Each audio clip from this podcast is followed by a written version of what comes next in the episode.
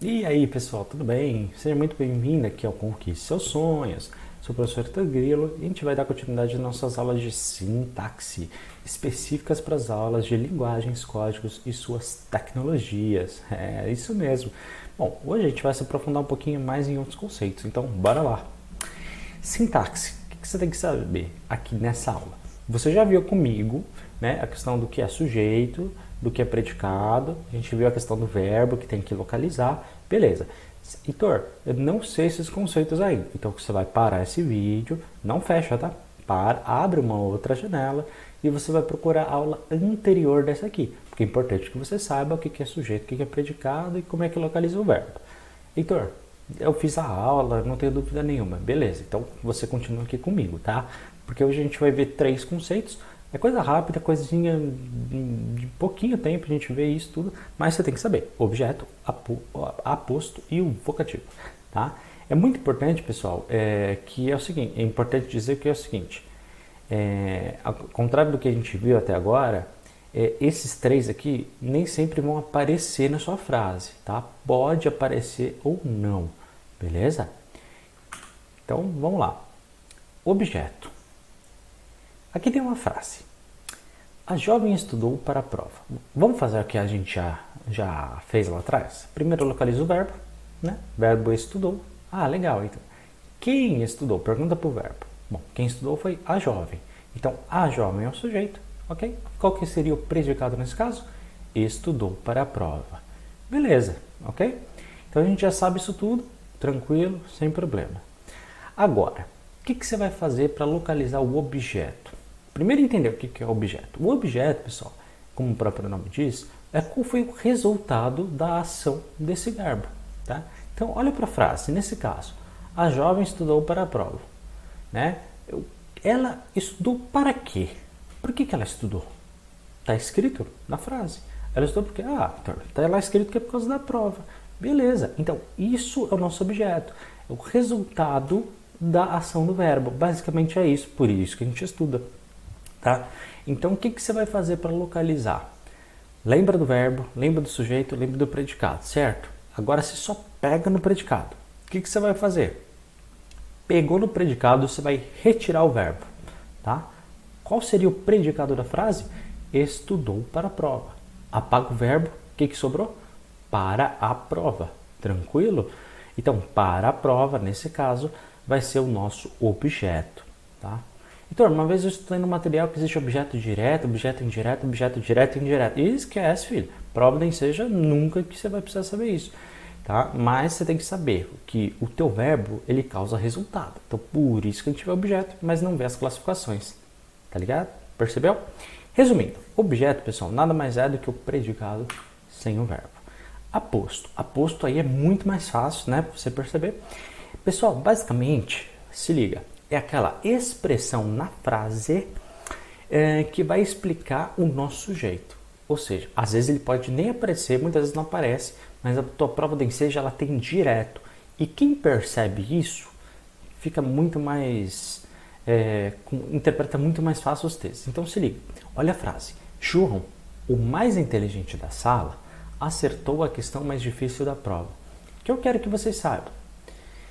Tá vendo que tem uma expressão ali que está entre vírgulas, né? João, vírgula, o mais inteligente da sala, vírgula. O que, que significa o mais inteligente da sala? O mais inteligente da sala está dando uma, cla uma classificação, uma, uma, uma informação extra sobre o João, tá? Sobre aquele que acertou a questão, ou seja, o nosso sujeito.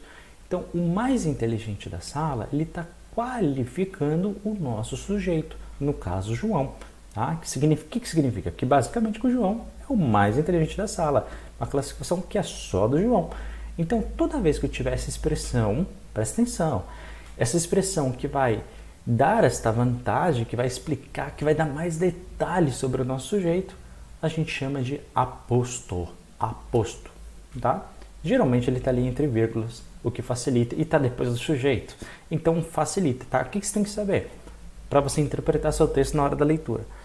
Que geralmente essas, essa expressão que está entre vírgula e que pode vir depois do sujeito ali no meio da frase, primeiro, ele vai explicar o sujeito e segundo, Geralmente, se a gente retira o aposto, a gente consegue ler a frase da mesma forma.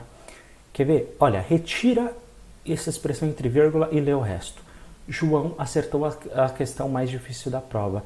Você consegue interpretar, você consegue fazer aquela frase entre sujeito, verbo, predicado, retira o verbo, coloca objeto. Você consegue já fazer tudo aquilo que a gente viu.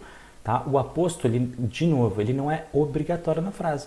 Por isso que quando a gente lê, sem ele a gente consegue interpretar tudo, tranquilo? Mas o aposto vai dar uma qualificação melhor para o nosso sujeito.